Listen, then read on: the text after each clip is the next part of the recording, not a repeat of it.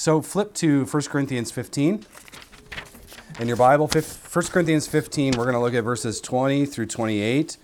And again, this is called the first fruits of the present future. And that's our text, 1 Corinthians 15. I'll pray, read the text, and we'll get to work. Our Father in heaven, as the thrice holy God, you are sovereign over time, sovereign over history. You are immutable and unchanging in your plans for the world. Um, we rejoice that you have brought us near to your Son by the power of your Spirit. Help us today to understand your word so that we may um, obey your word. It's in Christ's name I pray. Amen. Amen. All right, 1 Corinthians 15, verse 20. But now Christ has been raised from the dead, the first fruits of those who are asleep. Okay, so pay attention to the language of first fruits. For since by a man came death, by a man also came the resurrection of the dead. For as in Adam all die, so also in Christ all will be made alive. And listen to this these couple of verses here. But each in his own order. Okay? Christ the first fruits. Note that. After that, those who are Christ's at his coming. What is the coming? We're going to talk about that. Then, we're going to mention what that word is. Comes the end, when he hands over the kingdom to the God the Father when he abolished all rule and all authority and power. For he must reign until he has put all his enemies under his feet. The last enemy that will be abolished is death. For he has put all things in subjection under his feet. But when he says all things are put in subjection, it is evident that he is accepted who, has, who put all things in subjection to him. When all things are subjected to him, then the Son himself also will be subjected to the one who subjected all things to him, so that God may be all in all. So we're going to basically focus our attention this morning on verses 23 and 24. So you can kind of section that off, bracket that off in your mind there. Um, and in a little while, I'm going to appeal to some other scriptures to make sure that we understand what the Bible is getting at when it pertains to the ministry of Jesus, especially um, his resurrection. So we've called this Have Yourself an Eschatological Christmas. And it's not primarily about the birth of Christ, but it also um, is about other things. So, for the most part, that's what we have been focusing on is his birth. Um, but I think it's rather self-evident that we can't take the birth of Christ and then sever it from the rest of what Christ came to do. Um, the birth of Christ led to the life of Christ, which led to the death of Christ, which gave way to the resurrection of Christ, and then obviously the subsequent ascension of Christ, um, which will kind of be more next week, by the way, next the next message, the last message of this series. So we can, in a matter of speaking, we can emphasize the different aspects of Jesus while keeping in mind that we aren't to be reductionists who separate those things out, pitting them against one another. Um, sort of bad historians do that. they are separate pieces his birth, his life, his death, his resurrection, his ascension. They're separate pieces, but they're the type of pieces that go together much like a puzzle, not random pieces that don't go to anything else. So Jesus came, he lived, he died, he was raised, he ascended. All of that serves as the foundation of the gospel of the kingdom. the first two weeks of this series, we emphasized the significance of the incarnation, specifically his, his birth, and then what it means for history. Um, the incarnation, if you recall, was that great moment of discontinuity whereby history was forever altered and forever changed. So our understanding of the past, the present, and the future was, was altered when God, who sits enthroned above time, entered into time to bring all of human existence in sub, into subjection to his lordship. Um, last week we talked about the nature of the kingdom of God as it pertains to, to Christ's political rule among all the nations and all peoples and all institutions. So Jesus was quite literally born to be a king. So next time someone says you you can't get political, we can't help it. We are always going to be political because Jesus is a king. Jesus is not just a wise sage or you know a, a person who is a moral um, proponent of certain things. He's king. So we're already in the realm of politics when we confess that he is Lord. So this week our focus is going to shift to the significance of the resurrection and what that means for the world. And its meaning, of course, being something far more than what we typically assume. So let's let's consider our text. I just want to work through it with you. 1 Corinthians 15. It's a long passage. It explains it explains the gospel and how it works itself out in space and time. Um, if you recall, the early Christians, their, the first part of their confession is the first few ver- verses there in 1 Corinthians 15. Uh, Paul says that Christ died according to the scriptures, he was buried, he was raised according to the scriptures. That's verses 3 and 5, 3 through 5. So this unprecedented event, this another act of discontinuity by the way in the world, Jesus then after that appeared to several hundred people um, including Paul. That's verses 6 through 8. So that's kind of the foundation of the gospel. Jesus did these things, he appeared. That's great, but it's not as though that's only the, the only aspect of the gospel or what the gospel does. That's the basis of the gospel, but then he moves on to explain the consequence of the gospel, the consequence of the good news in the world. Christ's resurrection is our resurrection. That's the connection. Um, if Christ isn't raised, Paul says everything's basically pointless. That's verses 12 through 19. I mean, what an incredible thing to say, right? If the dead aren't raised, Christ isn't raised, and if Christ isn't raised, we're basically going to end up nihilists. So go for it. nothing matters, nothing has meaning, that sort of thing. But, Paul says, Christ has been raised. He's the first fruits of those who have died, verse 20. Adam brought death, Christ brought life, verses 21 and 22. And here's the crux of the argument Christ is the first fruits of what exactly? We'll get to that. After Christ's initial first fruit, there's another resurrection. And if you look at verse 23, he says, Those who are, are Christ at his coming. Well, what's that coming? Is it the second coming? Well, no, but we'll explain that. After this, there's one final moment in verse 24. He says, Then comes the end and the end being Christ's handing over of his kingdom, his mediatorial kingdom, to the Father, the very kingdom that was given to him at his birth, as we saw a couple uh, last week. That's Isaiah 9. So, so the rest of the section explains what history looks like, and it looks a whole lot like Jesus putting his enemies under his feet. That's verse 25. If you want a go to passage with postmillennialism and understanding history, like this is it. Mm-hmm. 1 Corinthians 15 is rich. During Christ's mediatorial reign, he abolishes all rule and authority and power. That's verse 24. Uh, King Jesus is reigning, and the reigning coincides with the footstooling of all his enemies. Okay, so we can't get schizophrenic like our beloved brother in Christ, John MacArthur, who says that Jesus is in voluntary exile right now. Doing what exactly? Playing par three golf. I don't know. But he's not footstooling the nations now. We, that's not what the text says. His reign coincides with his footstooling of the nations. Okay, they go together. The very last enemy to be conquered in history, indeed at the tail end of history, history's final moments, is death.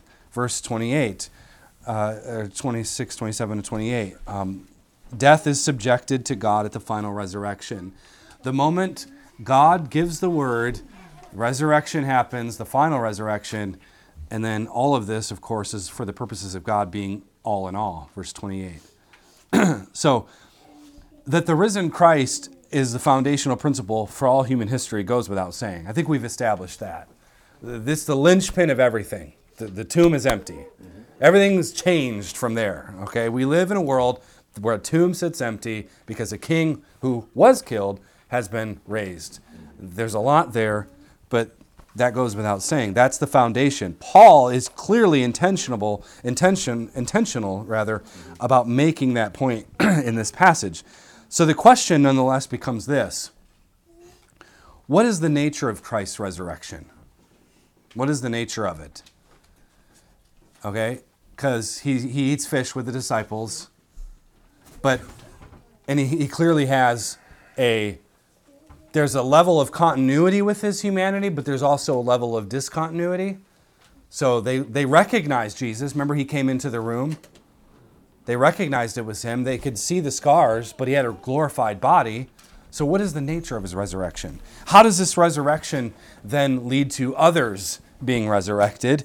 And what does the coming mean? Um, these questions, no doubt, perplex many people, but I'm going to lay some things out for you today and hopefully give you some more uh, clarity so Jesus is the first fruits of the present future. He is the beginning of the future now made present. Okay? When Jesus died and was raised, the inaugural moment of the kingdom of heaven was revealed and made the now present reality for the entire cosmos. Does that make sense? Okay? The, the death and resurrection, that was the inaugural moment when the kingdom of heaven had come to the earth and it was now the new present reality for the cosmos. So the judicial death to atone for sin, followed by the vindication of the resurrection in the middle of history, became the bedrock for a new reality, a new condition in the world. The kingdom of God is coming to earth in a radically new way. Not like it had been with the temple, the tabernacle, the kingdom of Israel. Things are different. There's some level of continuity, but there's also a radical level of discontinuity. The kingdom of heaven, based on Christ's judicial death, his vindication, and his resurrection, that is the bedrock. There is a new working order for, the, for history. So, the resurrection of Christ, quite literally, that is the foundation of our faith. Furthermore, the resurrection of Christ sets the stage for the Spirit's regenerating power to be exercised in the world as history advances to glory. I'll say that again. The resurrection of Christ sets the stage for the Spirit's regenerating power to be exercised in the world, in history, as history moves and advances towards glory. so, like, just to be clear, we're not on a sinking ship. the humanist ship is sinking, as clearly evidenced by Second Amendment issues and other things that we've already talked about. But this ship, this is the ship. The ship is the footstooling of the nations. Christ's our captain, and there are times when, you know, we're going to have to supercharge the cannons and go to war. And then there are times we're going to have to, you know, meet in the hull of the ship and discuss plans and fellowship and eat and then go back to fighting. That, but it's our ship. It's not sinking. It's an indestructible ship. Christ is our captain. There is, therefore, much to be said about the resurrection, and I think we would do very well to pay close attention to the language that Paul uses here and elsewhere, seeing what he's actually saying, comparing it to other scriptures, and not, again, not assuming what he's saying. See, Paul sees the resurrection of Jesus. I'm only speaking of his resurrection he sees his resurrection as being the first fruits of a harvest. Mm-hmm. But what you need to know is what harvest is he talking about? Okay, because that's biblical language. It's all over the Old Testament. We're going to quote Ruth in a little while. There's ling- what harvest is he talking? He's using first fruits language of what harvest. Now, when we enter into the world of the first century, we can conclude a few things especially as we piece this together with various parts of the Bible. To start, there are two different festivals con- that are connected to two different harvests. Okay, so th- think you're you know a, a fourth century Jewish person in covenant with God in Israel, and you have these festivals to celebrate, and they're all connected to the harvest. There's two different harvests. You had during the time of Passover, like the big event in Israel. You had um, Passover, which was in the middle of April, connected to the barley crop, the first harvest, if you will. barley, barley was the first crop harvest. Um, you can look at Exodus 9, 31 and 32 for that. But there are two stages to this harvest. And I, I will confess that I'm indebted to Phil Kayser for pointing this out to me um, a few years ago because it's not something I've spent a lot of time studying until this week but it's something I've kind of adhered to, but just never really explored. So you get to enjoy what I explored this week. so there were two stages of the one harvest. Okay, just keep this in mind Passover festival, celebration of barley, the barley crop. Okay, but the barley crop had two stages. Okay, first, at, right at the start of the harvest, there was the gleaning of the first fruits. That's Leviticus 23. A month later, there was the full harvest of the ripe barley crops. Okay? So, initial gleaning, a month later, the full on harvest of the barley. Not to be confused with wheat, which we'll get to. The first fruits, we'll just call that stage one, step one, as Paul understood it, was Christ's resurrection during the Passover celebration of AD 30. Okay? So you can see Acts 26, 23, again, 1 Corinthians 15, 20, and our text 22 through 24. Um, he hints at it in Colossians 1.18 and Hebrews 12. Um, when he's hinting at these, these ideas, he's talking about Jesus being the first fruits of the barley harvest. Mm-hmm. All right? A month later was the general harvest of the rest of the barley crop. Uh, you can, Acts 24, he refers to it. Revelation 20, we just read. We're going to come back to that. So, the key to understanding stage two of the barley harvest is its connection to AD 70. Okay? So, hang with me. I'm going to sum this up real quick.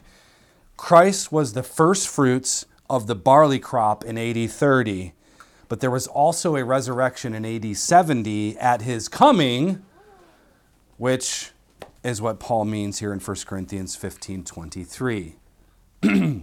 so these resurrections are separated theologically. We can separate them theologically, but they all constitute one great resurrection.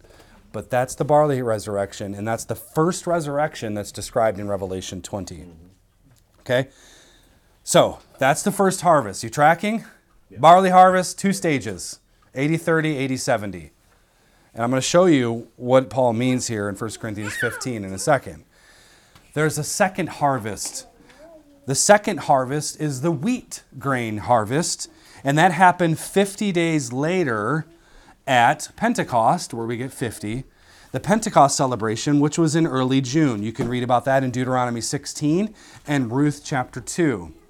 So, this, this festival Pentecost also goes by the name, you've heard of it before, Feast of Weeks. And that's Exodus chapter 23, verse 16. This was an agricultural celebration as well. Israel had a lot of those. They had festivals that coincided with harvests. They had festivals that were celebration of agricultural success, God's blessing, and they gave the glory to God because of it. So they thanked God for his provision, they thanked God for his sustenance, you know, we sort of each week celebrate Passover, if you will. We take communion with our agape meal, and it's sort of this celebration of God's provision for us. We're thankful to Him. So Thanksgiving isn't just one day of the year, it's every day, it's every time the church gathers to thank Him. So in the book of Acts, we know Pentecost is connected to Christ's promise of the Holy Spirit, who, in an act of resurrection life, regenerated God's people. Remember the tongues of fire incident? They're in the room. God's Spirit is poured out on, on God's people, and He gives them a foretaste or a down payment of that future final resurrection.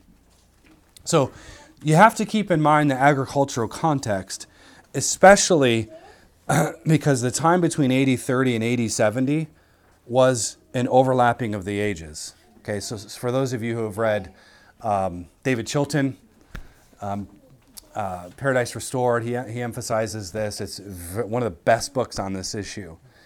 Um, AD, AD 30 and AD 70, there was an overlap of the ages. In AD 30, because of Christ's death and resurrection, the new covenant, that's the new heavens and the new earth, the new order, began its implementation in the world. From AD 30 all on to the end of history, that's what that, that age is.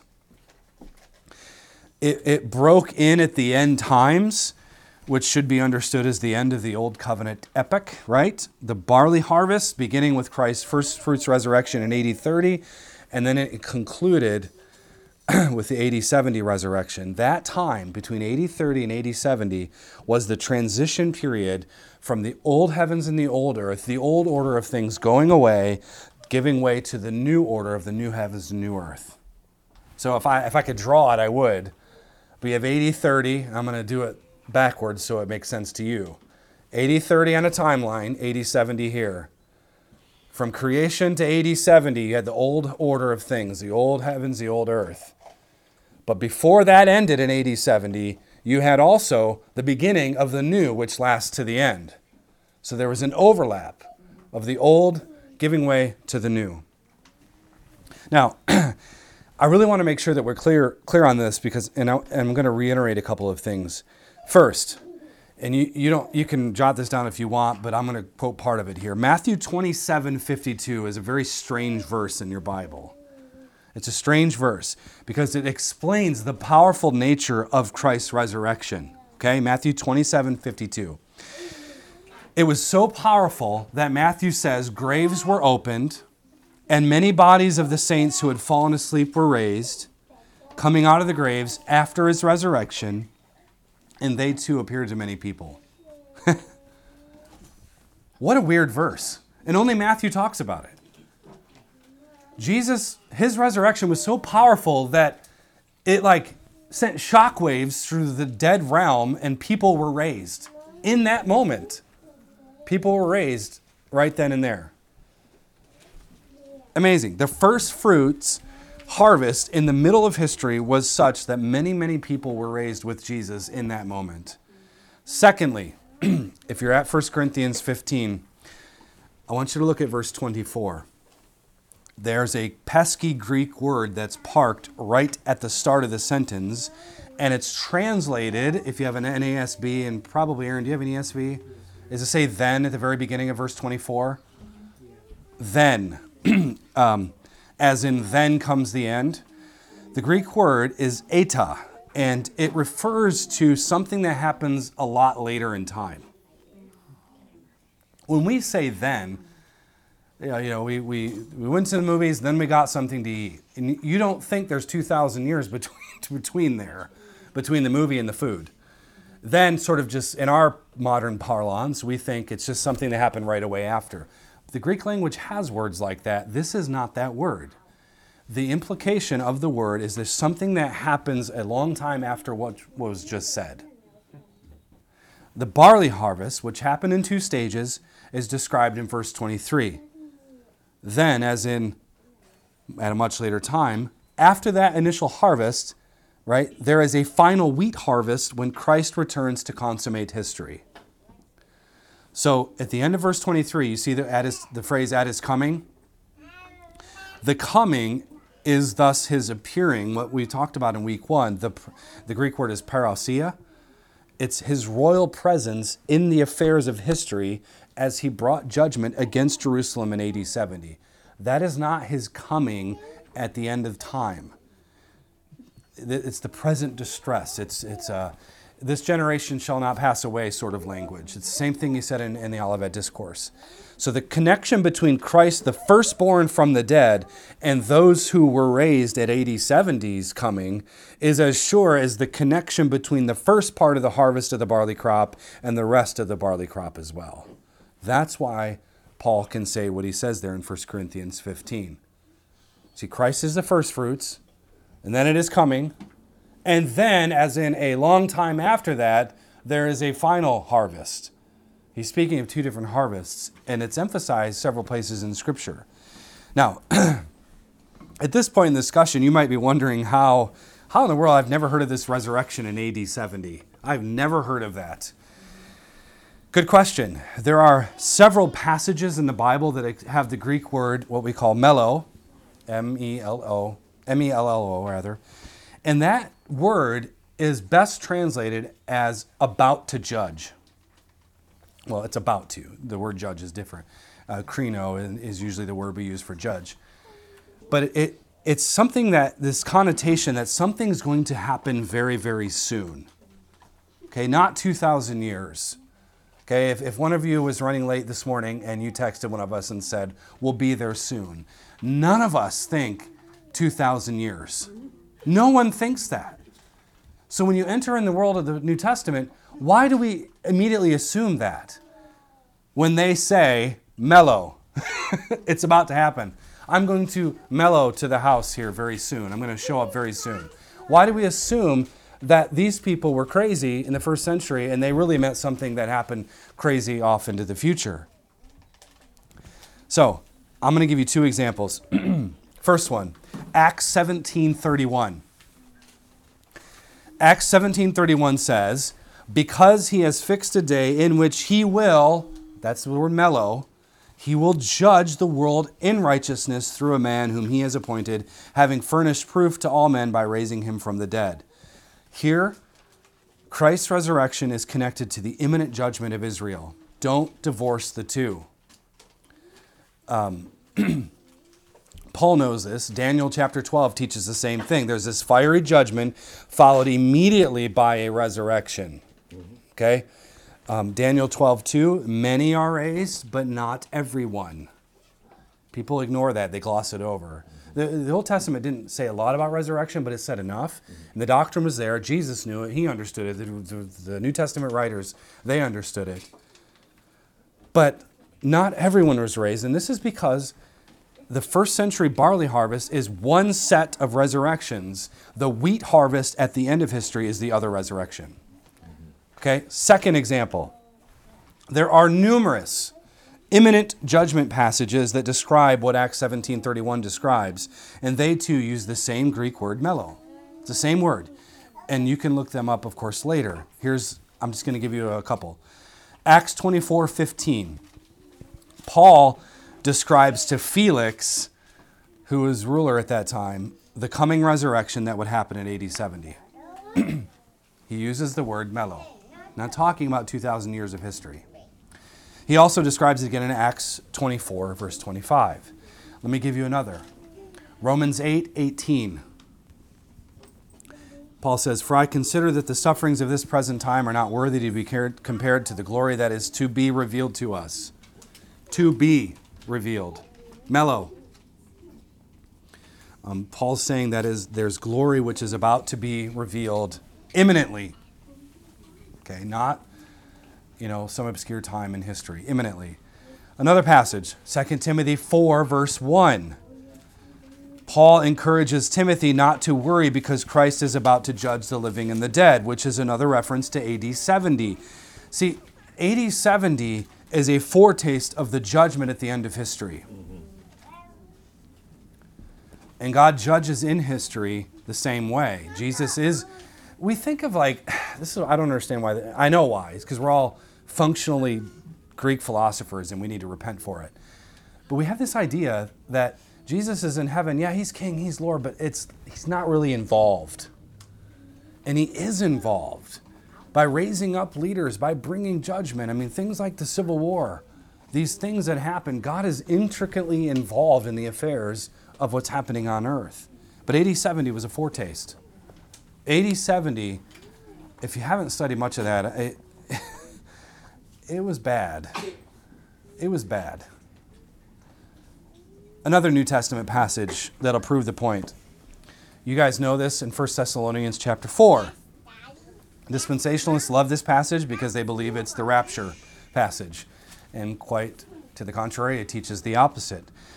If you recall, the Thessalonian Christians, they were concerned about all of these things. They were concerned about the resurrection stuff Paul was teaching. Paul was to die before AD 70, and he did. He knew that he would be raised in AD 70. And this passage proves it. Why? Well, there was a problem that they had, all right? people survived AD 70 and were still alive. Guess what they were worried about? What about us? Did we miss it? Did we, did we miss the resurrection? Did we miss this? Verse 17 Then he, we who are alive and remain will be caught up together with them in the clouds to meet the Lord in the air, so we shall always be with the, the Lord. The word then here is the same word found in 1 Corinthians 15 23 here, Paul, he comforts them by saying that those who were alive after the AD 70 resurrection will be good to go for the wheat harvest. You're fine. You didn't miss it. You just missed the first round. Round two is coming. If you miss the barley harvest resurrection, just hang tight. You'll catch the next harvest. Now, I have a footnote here. I believe that 1 Thessalonians 4 and 1 Corinthians 15 fit together perfectly. Perfectly like effortlessly. You don't have to, you know, move words around and make things say what you want them to say. They just fit. Um, here's why. There is Christ's AD 30 first fruits of the barley harvest resurrection. We know that. Then there's AD 70's royal presence of Christ for judgment and resurrection, which is the last part of the barley harvest, right? That resurrection. And then both words are used in the same place, same passage, after a long time, not immediately, then after a long time, the final wheat harvest resurrection at the end of time. They're saying the same thing mm-hmm. if we would just pay attention. So, let me illustrate the harvest distinctions. And one only needs to basically look at the book of Ruth to illustrate Christ. Christ is the kinsman redeemer. It's a fairly basic uh, understanding of the book of Ruth. Um, everybody knows that. Jesus is the kinsman redeemer. You know, the whole story of Ruth um, being about Jesus ultimately. In the book of Revelation, you have the marriage supper of the Lamb. And I'm convinced and believe that, that uh, the marriage supper of the Lamb was put intentionally at AD 70 because when Ruth comes to Bethlehem, we're told in Ruth 122 that it's the beginning of the barley harvest. And by the end of the barley harvest, guess what happens? Ruth is betrothed and married, and that's in Ruth chapter 3. So that's a picture of that. so this is all done at the, at, at, the barley harvest, not the wheat harvest. So th- this is the beginning of the kingdom of Christ on earth, not the end of it. This is why premillennialists just can't get this right. There, th- this is the beginning of the kingdom of Christ, the barley harvest. That's the beginning of it, not the end of it. They conflate the two harvests. And thus, you have to play fast and loose with what Paul says in these passages that we just looked at. We are married to Christ. We're brought into Him, right? We're the bride. And we reign with Him, which, as Emberly read, is what Revelation 20 talks about. So let me emphasize Revelation 20. Listen carefully. Then I saw an angel coming down from heaven, holding the key of the abyss and a great chain in his hand. And he laid hold of the dragon, the serpent of old, who is the devil and Satan, and bound him for a thousand years. Jesus came and he said, I bound the strong man. Same words, it's here. Um, he threw him into the abyss and shut it and sealed it over him so that he would not deceive the nations any longer until the thousand years were completed. After these things, he must be released for a short time. Then I saw thrones where is John looking? Heaven. He saw thrones, and they sat on them. They, we'll get to that. Who, who is they? uh, and judgment was given to them. Given to who? And I saw the souls of those who had been beheaded because of their testimony of Jesus and because of the word, the martyrs. And those who had not worshiped the beast, those who endured Rome's oppression leading up to AD 70 who died as martyrs. They had not received the mark on their forehead. In other words, they did not they were not in covenant with the beast. They had repented of that. They stuck in covenant with Christ. They came to life and reigned with Christ for a thousand years. And he tells us right here what that is. The rest of the dead did not come to life until the thousand years were completed. This is the first resurrection. Blessed and holy is the one who has part in the first resurrection. Why are you blessed? Because you endured hell on earth. Mm-hmm.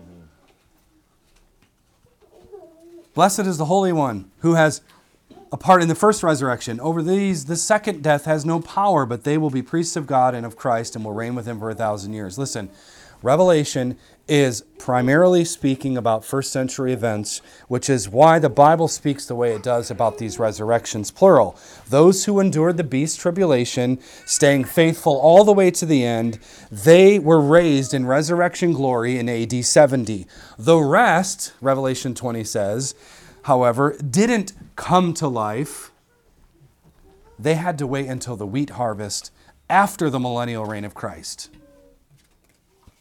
Christ is in his millennial glory right now.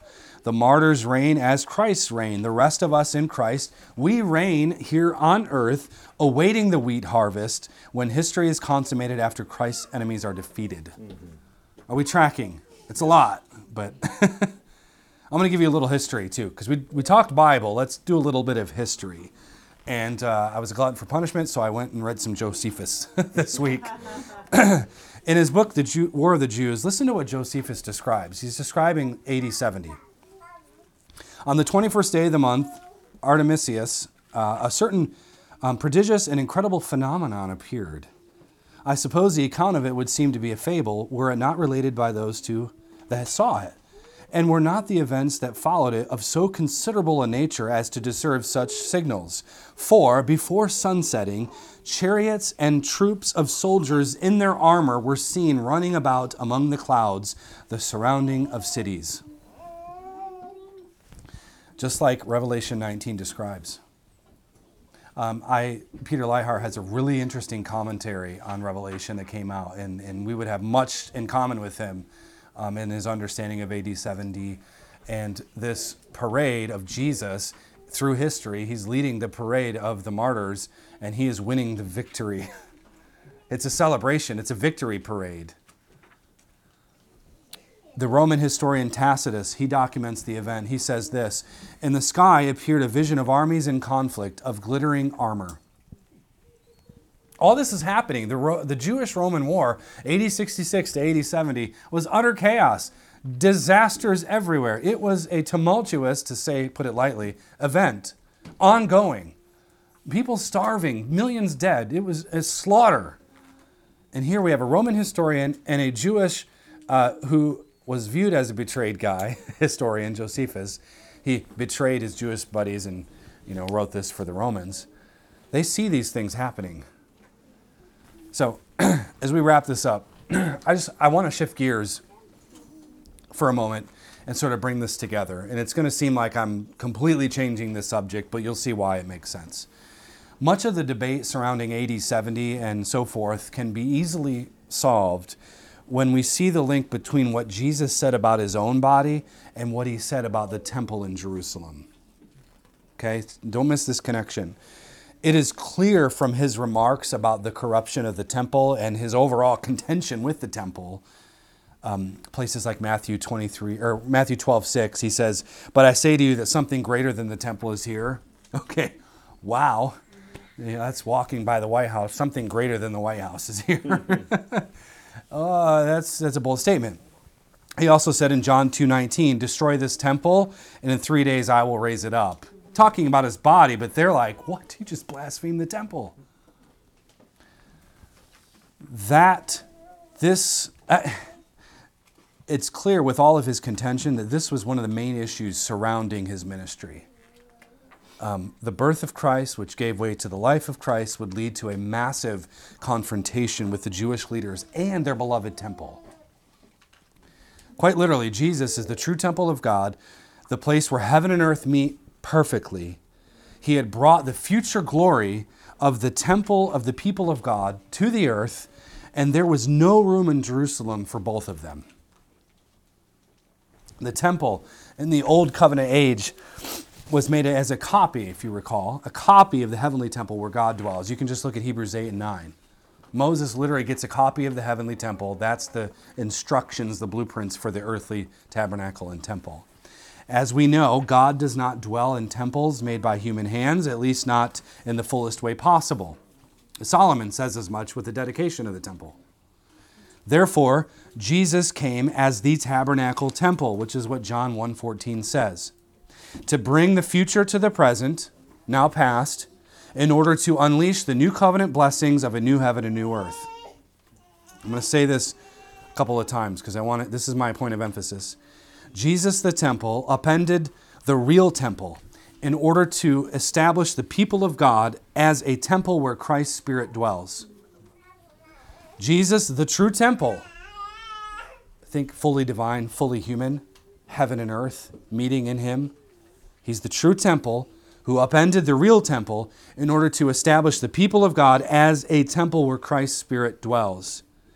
This people of God temple expands and contracts all the time, growing slowly through time in ever increasing ways as the gospel smashes idols and takes men captive to the grace of God. See, the place where heaven and earth touch could never be made, never be a temple that's made of brick and mortar. Mm-hmm. It could never do it. No, it needed to be a temple made of glory and made of righteousness. In order for a new temple to be constructed, it needed living stones, the type of stones that we haven't even invented yet. The type of stones that grow and expand as this temple gets bigger and bigger on the earth. and the question is, how does God get new? How does God get living stones? Remember Ezekiel? What is your heart before Christ? It's a heart of stone.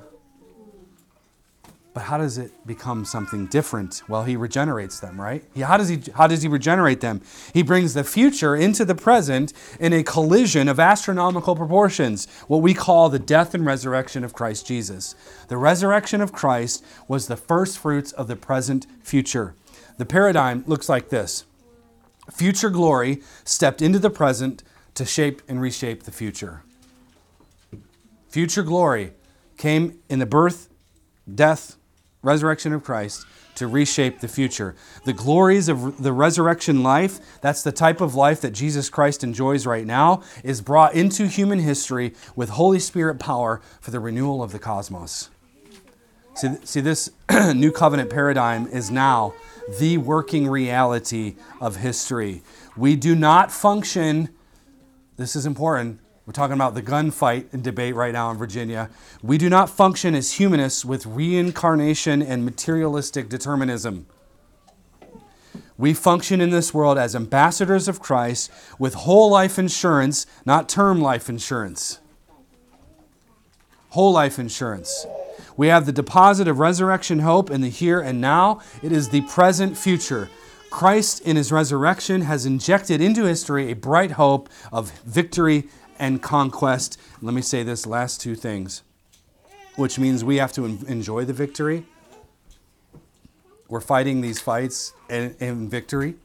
We must not live as people without resurrection hope. We have hope. Why? Because Christ was born, Christ lived, Christ died, Christ was raised, and Christ is enthroned. So the process of the harvest has already begun. It's our job to reap it. Let's pray. God, you are good to us. You have been gracious to us. And we know that to be the case because you have given us your Son. And we, we're excited about the prospect of laboring for your kingdom, for laboring with a true victorious mindset, and not just a cheesy one that we put on a coffee mug, but a true victory where idols are being destroyed and though we seem to be surrounded by the humanists, we know that they are exactly where you want them. So may we be bold enough to, to like David, who didn't say, He's so Goliath's so big, how, how could we possibly win? David said, Goliath's so big, how could I possibly miss? What a glorious, victorious position and perspective. So grant that to us, God, by faith, as we seek to serve you. In Christ's name I pray, amen. Amen.